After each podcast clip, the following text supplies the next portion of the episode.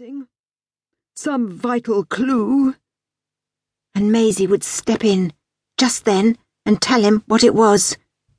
Because Carrington could always be having an off day, Maisie reasoned. It would only take him having a cold, after all. With the blocked up nose, the great detective wouldn't be able to smell a thing. And smells could be vital. If she had a cold right now, she wouldn't be able to smell this disgusting fish. Maisie drew aside politely for an elderly lady in a smart black silk dress and an enormous bonnet to walk past.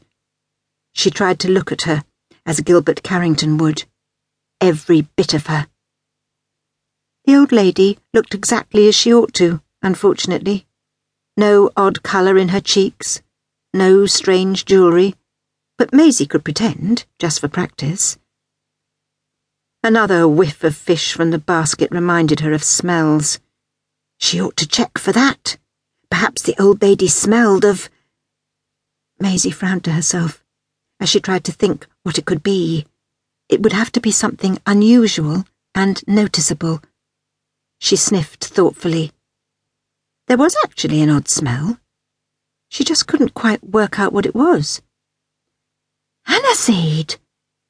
Maisie glanced over her shoulder in surprise. Of course, the old lady had probably just been eating aniseed balls. But she didn't look like an aniseed ball eater. They were a child's sort of sweet. Surely such a proper looking person should smell of the usual old lady things like violet bonbons and lavendery lace.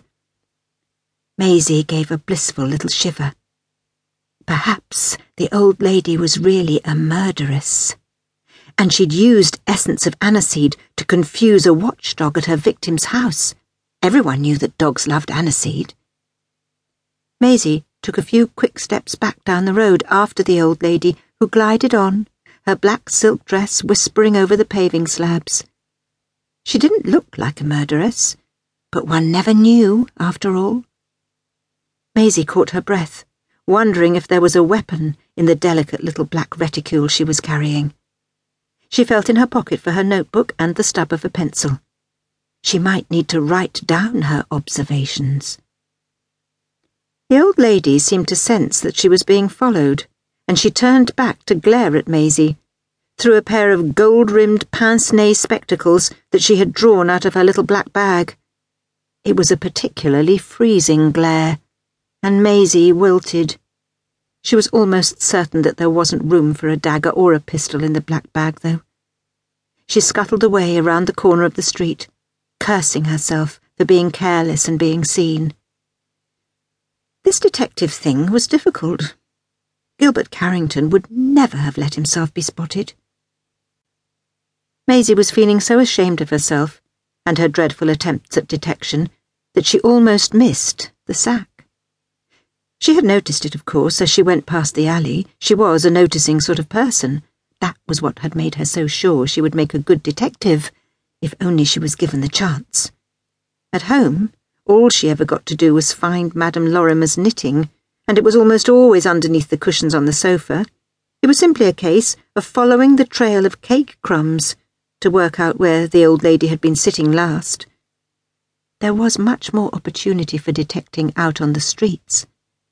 But Maisie had been glared at so thoroughly that all she wanted to do was hurry back home and give Gran the basket of fish.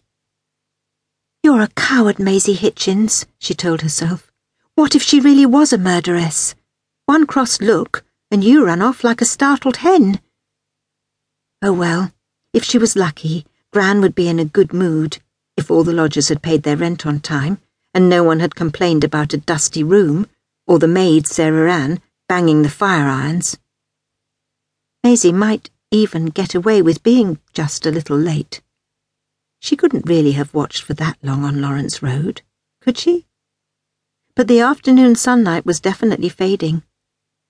She hurried past the pile of rubbish in the mouth of the little alleyway leading down to the muddy edge of the canal and saw the low sun glittering on the water. Something made her stop and turn back. Why was there a sack on the pile of rubbish? It was a perfectly good sack, no rips or holes. It was tied.